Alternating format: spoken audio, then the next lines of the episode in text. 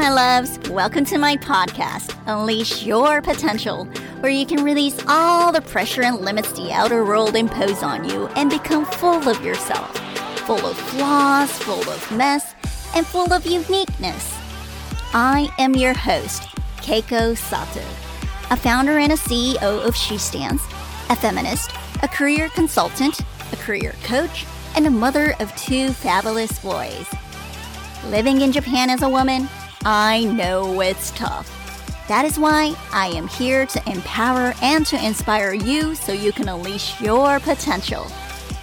I am all about empowering women.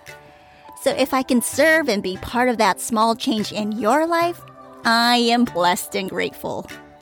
Here at LifeSpace, you don't have to pretend to be someone you're not. So sit back, be you, and enjoy the vibration.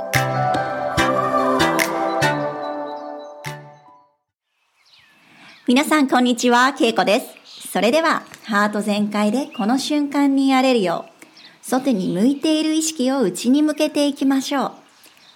完全にくつろいで力を抜いてください。少し体をね、こう揺らしてみてもいいでしょう。もしくはこうね、うーんとこう手を上に、ストレッチ、ストレッチ、ストレッチしてみてください。伸び伸び伸びとしてあげてください。はい。では、伸び伸びして、こう快適になったら、ちょっとこう力が抜けたかなそしたらですね、目をつむれる方は目をつむってもらって、息を大きく吸って、口から大きなため息をつくようにすべて吐き切ります。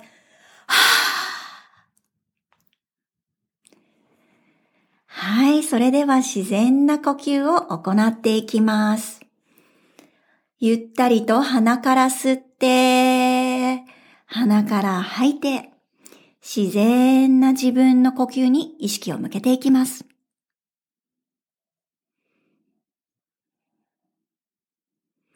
呼吸は意識をしていなくても勝手にそれを続けてくれます。そのありがたいあなただけのご先祖様からの代々受け継がれてきた呼吸のバトン。その呼吸をハートで感じて、そっと寄り添っていきましょう。鼻から出たり、入ったりする、この感覚は温かいですか？肺やお腹いっぱいに入ってくる新鮮な空気はどんな感じがしますか？お腹や肺が膨らむ体の感覚はどんな感じですか？呼吸を味わいながらあなたをリードしてくれるその呼吸についていきましょう。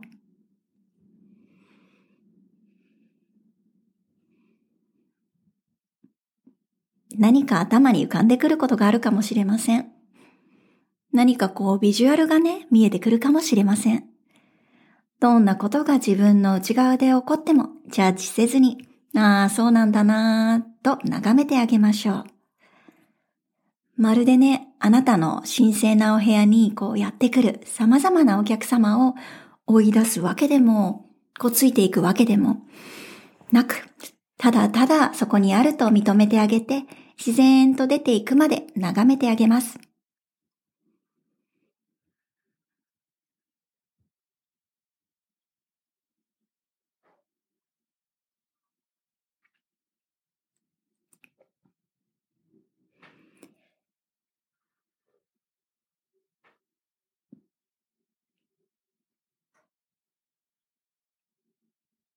あなたの自然な呼吸、それはどんな時もあります。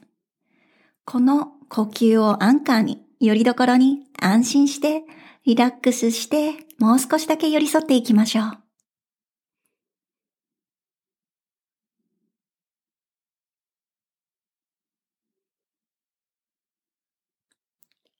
はい。それでは皆さん、そろそろ帰ってきてください。どんな感じがしますか？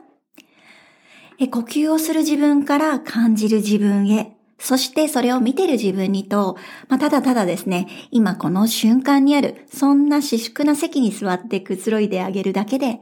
外の世界に矢印を向けてねばならぬ、みたいな思考でいたなーって、そんなことに気づけたりしますよね。で、まあもうこう、ただただあるだけで私服なんだなーっていうことに気づかせてくれます。はい。それでは神聖なあなただけのスポット。あなたの特装、あ、特、特等席ですね。で、えー、引き続き、ポッドキャストをお楽しみください。Alright, ladies, enjoy the ride!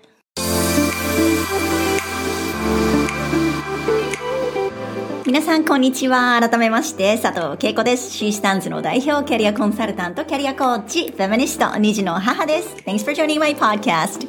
今日もお付き合いいただき Thank you very much ということで皆さん How are you all doing? えっとですね、私はね、あの、so I started、um, doing social media detox それで I am in the middle of doing it and I thought I'll do it for like three days ね。だけど、I was feeling really good and positive and literally like I was feeling my energy rising within me. So it's my fourth day. I decided to extend it. そうね、あの、ソーシャルディトックスやったんですよ。それでね、I realize, you know, how much social media can drain you. あの、なんかね、it can make you addicted. We all know that, right? And, you know, you'll need to like control your distance and like your re relationship with it. なんか、cause it's only your tool なんだよね。あの、なんかさ、don't you like unconsciously, like whenever you pick up your phone, like open your like Instagram or Facebook and then you, you just like start scrolling it. And then you just realize that you were wasting your time. Like you were wasting like an hour just, you know, scrolling through your Facebook とか Instagram とかね。 they you could have like rather exercised or meditated or I don't know, made coffee for yourself or like mothers like me. I could, I always think like, you know, I could have spent a, a quality time with my kids. そういう感じでね、なんか気づかないうちにどんどんどんどんこう見てしまって、アディクトされて、ね。で、なんか実はこのソーシャルメディアの付き合い方をうまくしないと、あのエネルギーをね、あなたのエネルギーをドレインする、なんかこう吸い取られてしまうような感じになってしまうんですよね。で、なんかね、こう、このソーシャルメディアっていうこのプラットフォーム、個人が発信できるプラットフォームって、すっごくありがたいツールでもあるんですけれども、やっぱり言うようにね、一定のコントロール、一定の、なんかこう、距離とか、制限とかっていうのはね、やっぱコントロールしながら、うまく接していかないといけないなっていうのをすごい、改めて感じてるんですね。Because you know, you need to live your life なんだよね。Your real life matters most. あの、あなたの本当の人生リアルライフね、そっちの方が大事なんですよね。なんだけど、いつか、いつしかね、こう、そればっかりにのめり、のめり込んでしまうと、なんか比重をちょっとこう、なんか崩してしまって、そのバランスを崩してしまって、で、なんかね、あの、なんかこう、なんていうの、インスタばっかりに、インスタの世界、インスタ、例えばね、インスタとかソーシャルメディアの世界ばっかりで生きてしまう。で、なんかリアルライフの方は充実しないみたいなことも起きてしまうっていうのは、やっぱり心も体もね、ヘルシーじゃないし、健全なあり方ではないんですよね。だからそれをね、こう、改めて、なんか今回そのソーシャルディトックスして、あ、ソーシャルメディアディトックスね、して、本当はデジタルデトックスしたいんですけど、まあ仕事してるとなかなかね、デジタルまではできないんですけれども、ソーシャルメディアからちょっと離れるっていうのをやってみて、なんかすごくそれを気づかせてもらいましたね。だってさ、もちろんね、私も仕事とか活動でソーシャルメディアをね、ツールとして使ってて常に触れてるんですけれども、でもね、it's only your tool. It's not your world. It's not you なんだよね。ツールでしかないんですよね。だからやっぱりね、あの、ちょっとその自分の中の度人それぞれが適切な度合いっていうか、バーっていうか、リミットみたいなのがあると思うんですけれども、それを越してしまうとやっぱりそのドレーニングになってしまうので、エネルギーをね。なので、あの、しかもね、その、リミットを越してることに気がつけないんですよね。なので、あの、そうそうそう、リアルライフがお、ね、おざなりにならないようにも、自分のことを本当に大切に扱いたいのであれば、やっぱりそういうところもしっかりと、あの、意識的にね、なんかちょっとこうコントロールしてあげたりだとか、デトックスっていうので、なんか定期的にそう、食もそうですよね。ご飯もそう。なんか、ご飯のデトックスプチ、あの、デトックスとかいろいろあると思うんですけれども、断食とかね。何でもいいんですけれども、なんかデジタルデソデトックスとか、ちょっとこう不自然なもの、人工的なもので、なんか食であったらこう添加物とかね。で、まあ、あとあとはなんかデジタルとかソーシャルで言うんであればこういうものなんか、っていうものから、なんかこう、意図的にちょっとこう離れてデトックスするっていうのっていうのは、なんか一回ゼロになれるので、完全にオフにして少しゼロになれるから、なんか本来の自分、自然な自分を取り戻してあげられるんですよね。で、そんな取り戻した状態で、まあ食でもいいですし、このね、ソーシャルメディアでもいいんですけれども、向き合えるようになるので、ぜひぜひ本当おすすめです。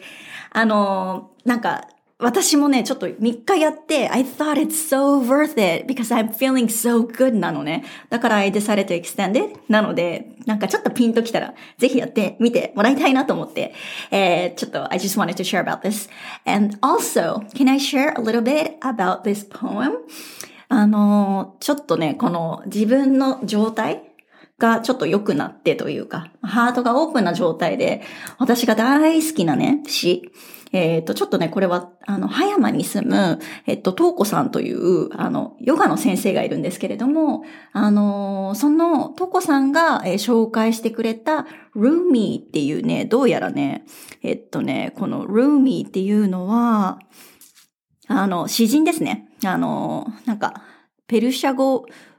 文学史上最大の神秘主義詩人なんだって。で、まあ13世紀に住んでいたルーミーっていう詩人のポーン、あの、詩をね、ちょっと共有させてもらいたくて大好きな詩なの。で、なんでかっていうと、ちょっとこのハードがオープンな状態で聞いてもらうと、なんか私がだったんですけれども、聞くとね、なんかすごく心に響く、突き刺さることだったので、ちょっとこのポーンも、えっと、英語と日本語でで読ませてくださいね。So here I go. Out beyond ideas of wrongdoing and right doing, there's a field. I'll meet you there. When the soul lies down in that grass, the world is too full to talk about. Ideas, languages, even the phrase each other doesn't make any sense. The breeze at dawn has secrets to tell you. Don't go back to sleep. You must ask for what you really want. Don't go back to sleep. People are going back and forth across the door sill where the two worlds touch. The door is round and open. Don't go back to sleep.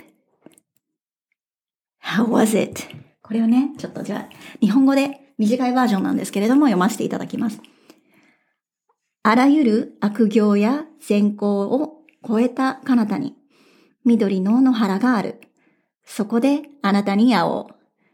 魂がその草の中で横になると、世界はあまりにも豊かで言葉にできなくなる。いかがですか？なんか私この詩がすごく好きなのが、まあ、魂にすごく響くっていうのもあるんですけれども、なんか私たちのこのね、今いるその地球、この世界っていうのってやっぱり善悪だとか、君が、私が正しい、あなたが間違ってるとか、なんかこれはいけないことだっていうので、なんかいいか悪いかのこの二極ですごく戦ってたりするんですよね。本当に世の中の出来事を見てても戦争もそうだと思うんですけれども。でも結局みんな本当に幸せになりたいだけじゃないですか。で、実はその統合されたその、そんな善悪とかね、いい悪いとかっていう世界のそんな低い次元の話ではなく、調和の世界、別の次元での調和の世界があると思っていて、なんかその調和の世界をこう表してるようなね、詩で、もう本当にこれが好きだなっていうのと、この、えー、ソーシャルメディアディトックスをね、している中だと、よりこうね、あの、ハートでこう感じられることができるので、ちょっとシェアをさせていただきました。OK! もう前置きが今日はとっても長かって、もう結構時間はいってしまったんですけれども、えっと、今日の本題。OK, let's get down to the, the main topic ね。So the main topic today is I was gonna talk about um, yeah, I was going to share about how I started aligning to myself. Ne? Last time I started, uh, last time I shared about what will happen when you start aligning to yourself. で、その前は、I was in like a, a dark night of soul ね。もうすっごい dark place にいたんです。もうどん底にいたの。自分に一致してなくて、もう本当に物事がなんかもう何をしてもダメっていう暗闇の中にいたところから自分に一致して、なんかどんどん物事がなんかこうトントン拍子で進むというか、予期せぬ展開に、素晴らしい展開にね、こう導かれてったっていう。で、それはやっぱり自分にアラインした、えー、自分に一致してったんですけれども、で、それをどういうふうに私の場合はなったかの、ちょっと how になるんですけれども、そこをね、お話しさせていただきます。で、あの、きっとね、なんか、なので、まあ、端的に言うとですね、これ世の中で言われている引き寄せの法則って言えるかもしれないです。the law of attraction ですね。って言われる。で、まさにそうなんですよ。Um, so the big key is to just raise your vibration なんですね。just raising your vibration で、あなたの、えー、エネルギーとか波動の状態を上げるだけでね、その、すべてはね、その性質のものがこう引き寄せられて目の前に現れるっていうことで、も本当にまさにそれだとは思うんですけど、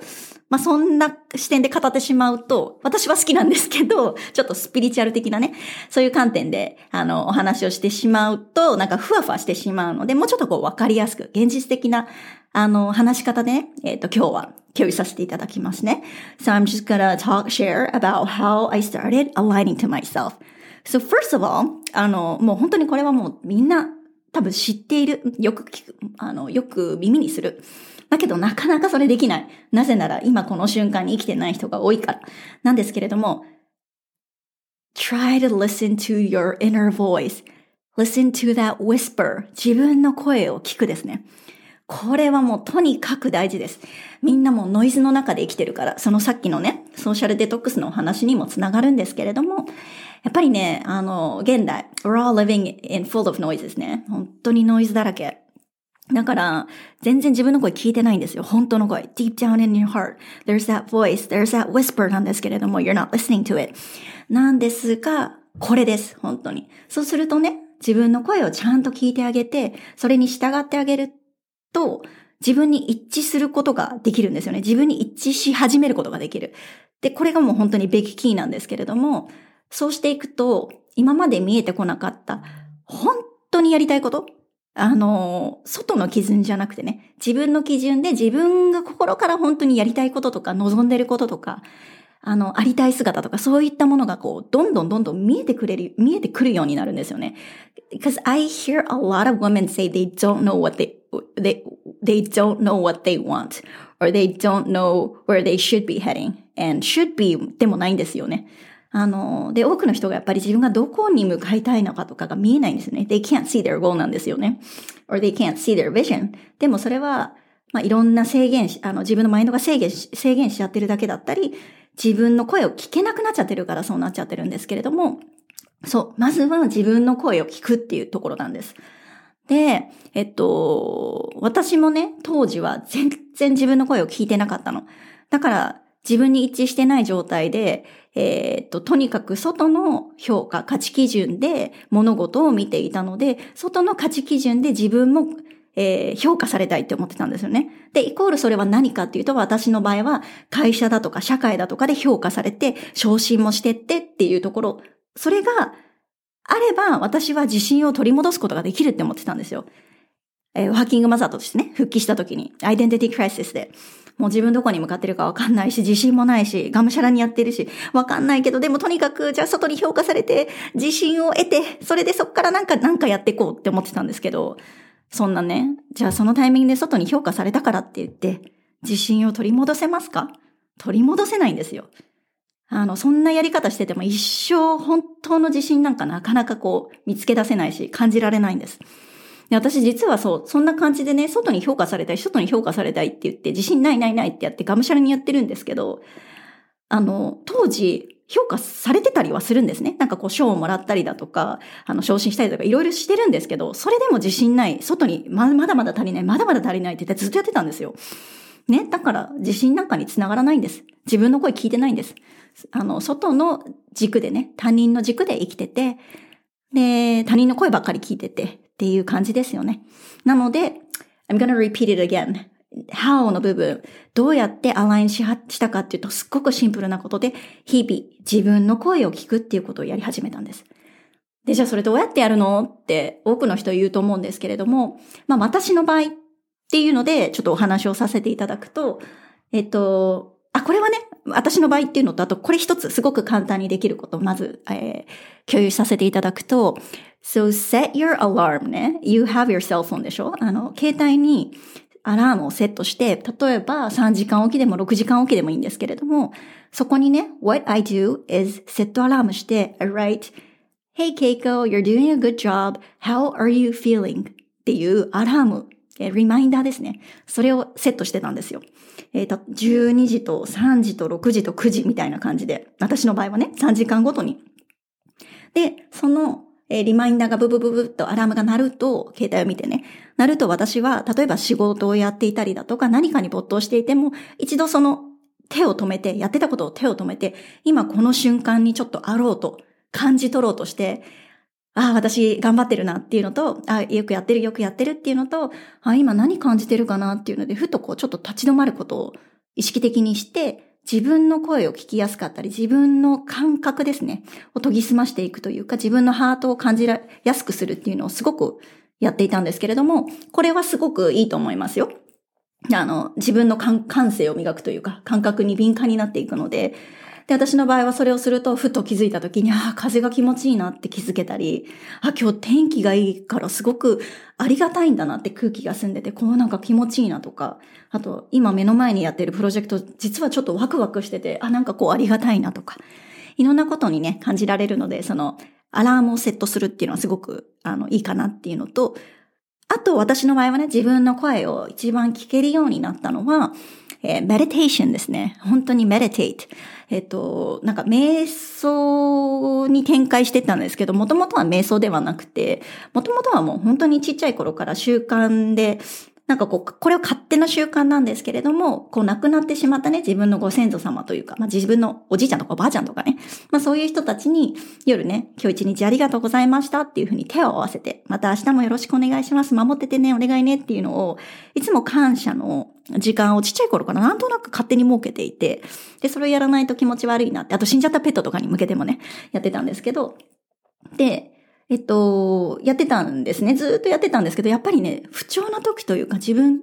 の軸を失ってたりとか、自分の人生が乱れてる時ってそういうの絶対やってないんですよ。あの、意識してないんですよ、そういうのやろうって。だから、それに気づいたので、私はその、えっ、と、その感謝の時間を設けながら、その延長線上で、こう、どんどんどんどんそれが瞑想に私の場合は展開をしていって、今それが瞑想ですね。感謝の時間っていうのが瞑想の一部にはなってるんですけれども、まあ何を言いたいかというと、そういう瞑想の時間を設ける。自分と向き合う時間を設ける。そうするとどんどん自分の声が聞けるようになります。ノイズをシャットアウトして5分でもいいです。1分でもいいです。静かになんかこう呼吸にこう合わせて、呼吸に寄り添って、もう本当にいろんな外の世界のものをこう流していってあげるっていうことをやると、どんどん自分の声が聞こえるようになってきて、なんか不思議とね、あの、いろいろこうハイヤーじゃないけれども、なんかすごく高い視点のうん。すごくこう、ありがたい、あの、あったかいこうね、あの、メッセージだとか気づきだとかっていうのもいただけたりするんですけども、このね、瞑想、すごくいいです。メディテーション。これは自分の声を聞くのにとってもいいので、まあ私はその瞑想っていうところと、もう一つは、携帯にアラームをセットして、How are you feeling? みたいな感じでね、そのアラームが鳴る瞬間に感じるってことをやってました。そして、もう一つ。I have three ね。全部で三つあります。もう一つは、セルフラブです。self-love。よく聞きますよね、この言葉もね。よく聞くけど、本当にできてる人少ないかもしれないです。なぜならもうずっと、特に日本の方はね、本当なんかこう、まだまだだ、まだだ、まだまだだって減点方式の社会で生きてきてるから、自分にもそういう優しい声かけなかったりするんですよね。きつい声をストイックに。もう、あの、なんて言うんだろう。スパルタにね、あの、お尻にパンパンって、あの、鞭を打つかのようにね、そんな生き方をしている人が多いと思うし、私もそうでした。ですが、この self-love、自分に、簡単に言うともう本当に優しくすることですね。えっと、so, love yourself, you know, embrace yourself, like your grandparents would love you, you know? なんかそういう感じ。自分の、うんと、おじいちゃんおばあちゃんがね、あなたのことを見てくれて、あなたのことをめでてくれてるかのように自分のことも愛すってことなんです。で、セルフラブがすごい大事なんですが、なんでセルフラブかというと、私本当に自分責めてたんです。自分責め続けてたんです。で、こんなのうまくいくわけないんですよ。ね。なんかね、あの、言うんであればさ、こう、自分の、自分っていうのはさ、大事なパートナーでもあるわけじゃないですか。ちょっと言い方を変えると。この世の中で、こうね、この人生を楽しむすごく大事なこの肉体とかこのパートナーだったりするのに自分を責めてるんですよ、いつも。そんなのね、本当なんか一番近くで、一番こう褒めてもらったり、一番こう喝を入れてもらったり、一番なんかエンパワーされたい相手なのに、そんな人からダメだダメだなんて言われてたらさ、うまくいくわけないじゃん。そうそうそう、そう、セルフラブなんですけれども、自分責めをせない、しない一つのいい、えー、情報をあなたにお渡しします。if you are a working mother ね。waking mother はもう本当に私がそうだったので、私がすごく、あの、これがね、一番こう有効的だったんですけれども、あの、日本は本当に女性生きにくいですよ。だから自分を責めないでください。あの、Global Gender Gap Ranking って言ってね、世界の男女格差ランキング、特に私には響いたんですけれども、本当にあの、主観なしで、事実で見ていても、ファクトですよ、ファクト。で見ても、あの、日本ってとっても生きにくいんです。本当に、あの、いろんな意味でね、女性がなんかこう制限が多いし、負担も多いんですよ。あの、これはもう数字で、事実として出ていることなんですよ。そして世界的に見てもね。で、それ見るとさ、思いませんか？頑張ってるなーって。なんか、責める必要ないなーって。みんな辛いよって。大変だよって。自分責める必要ないよ。むしろ頑張ってるよって。そっちに変わるんですね。だから、あの、私の場合はそういうふうに本当に事実を知ることによってね、客観的なね、事実っていうのをしっかりと、あの、主観じゃなくてね、事実を知ることによって、自分責めの意味がなかったんだなってことに気がつけたんですね。で、それがセルフラブにつながってったんですけれども、本当にセルフラブ大事ですし、セルフラブまで至らなくて、もう本当に自分責めばっかりしてる人、how to stop this、um, blaming myself ね。自分責めをどうやって止めたらいいのかっていう、その一歩手前のお話だと、まあ、あれですね。なので、そのあなたがこうあるべきとか、いろんなこう制限とか、あの自分の中でのストーリーを勝手に決めつけちゃってるんですけれども、それって本当に事実ですかっていうファクトをちゃんと、えー、調べるといいかもしれないです。本当にそれって裏付けどうなのよっていうので、事実を調べていくと、もしかしたらあなたが勝手に決めていた自分の中の基準だとか、自分の中のストーリーだとか、自分の中での、えー概念ですね。勝手な自己概念みたいなね、自分の中で作り上げてた概念っていうものが、ファクトで見ていくと、違う視点で見ていくと、あ、違ったかもって気がつけて、そうすると結果的に自分責めしなくてよかったやんっていう風になったりするので、まあそんなことも活かされますが、セルフラブです。ぜひぜひ、これ大事な要素です。そしてもう一つがですね、やっぱり自分の力だけじゃ、うん、なん、なんか、自分の力もすごくあの、パワフルなんですよ。最終的にはそこがすごくよりどころで、そこがもう強ければ何の問題もないんですけれども、やっぱりでもね、ソーシャルアナムルです。私たちはもうソーシャルビーンです。あの、あの、で、こうみんなで生きていくものなんですね。人間っていうのは。だからね、第三者に話すとか頼るとかね。それってすごく大事です。三つ目はなので誰かに話すことです。この誰かっていうのは近くで友人とかね、もう本当に、えっと、なんだろうな。その友人がね、そうだよねって言って一緒に悪口を言ったりだとか、なんか、その愚痴で終わっちゃうような友人はダメですよ。だけれども、えっと、その友人がもう本当に俯瞰してこう話を聞いてくれてっていうような友人だったらいいと思います。とか、友人とか、あとはお母さんとか自分のハズベントとかでも誰でもいいんですけれども、あとはね、えっと、私もキャリアカウンセラー、カウンセラーですからね、そのカウンセラーとかとお話しするとか、コーチでもいいですし、メントーでもいいですし、あと私もね、カウンセラーにお話ししてました。で、私、そのね、私の場合は第三者に話すっていうのはすごく有効的でした。なんかこう、なんでしょうね。やっぱりそういう専門のプロの人って、あの、なんか俯瞰して自分のあ俯瞰というか、すごくこう、対等、対等というか、すごくこう、いい距離で私のお話を聞いてくれるので、なんか主観、主観というか、何も、えー、私に対しての、なんか、こうだよねっていう押し付けもないですし、あとは、あの、して、なんていうの、偏見っていうんですか？偏見みたいなものを持った上でお話も聞かないので、変に私の味方になるとかもないんですよね。そういうのはなく、本当に中立な、立場で私のお話を聞いてくれるので、あの、自分のことを逆にえー、自分で、自分自身で俯瞰して見られるんですよね。あの、お話をすることで、言語化することで、やっぱり自分のことっていうのはすごく俯瞰して見られるんです。なんとなくこう、鏡を、自分でね、鏡を見た時に自分の顔見えますよね。そういう感じと一緒で、コーチングでも、メントーでも、えっと、あとは、えっと、カウンセリングでもね、コーチングでもそうなんですけれども、自分がお話しすることで、実はその受けて、受け止めてる人って何をしてるかっていうと、上手に鏡になってあげてるだけなんですね。で、私もそういうふうに第三者の方と話して鏡になってもらって、で、そこからすごくこう、なんだろうな、中立的なところで何かポンとこうヒントをくださったりして、で、それがきっかけにすごくどんどんどんどん開かれてったっていうのがあるので、とにかくね、頼ること。あの、あと、自分がウィークなところをそういう時って見せるじゃないですか。You gotta be vulnerable ですよね。そういう人たちの前では。それも、そして頼るっていうのもすごく勇気がいりますよね。でもね、それも don't be hesitant. don't shy away from those things. えっと、そこをやるのに躊躇しないでください。どんどん頼ってください。どんどんこの人だと思ったら話してください。私の経験上これは言えます。っていうところですね。はい。なので、えっと、まあ、なんかそれぞれの項目でというか、もっともっと深く話せ、話せられますし、もっともっとこう体系的にね、お伝えをして、もっともっとあなたにとって、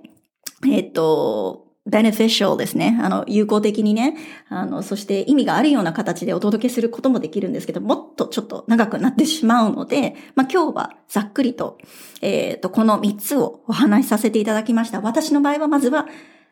I listened to myself. I listened to my inner voice and I started loving myself. I started not blaming myself. そして I started talking to someone else. to like a counselor ね。私の場合は。はい。というところで、この1、2、3、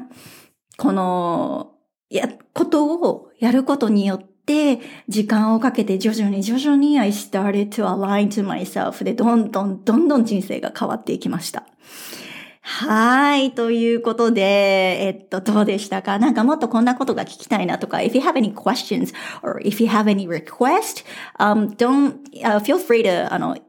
direct mail me ね、DM me ね。はい。ということで、今日はそんなところでしたが、Now are you fully empowered? エンパワーされましたか I look forward to connecting with you more on my next episode. Bye bye!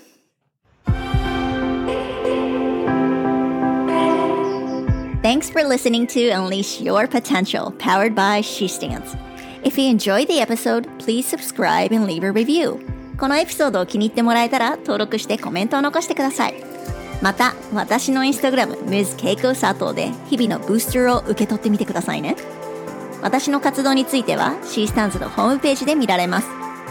She Stands インスタグラムでは Gender Equality に関するコンテンツも上げているので、ぜひフォローしてね。Don't forget to follow my Instagram for my daily boosters and posts. Also, visit She Stands website to find out more about my work. And She Stands Instagram to learn about gender equality topics in Japan. Okay, until next time, and remember, my love, don't be afraid to be full of yourself. Be bold, be real, be hatenko, be you, and unleash your potential because you are exactly on the right path.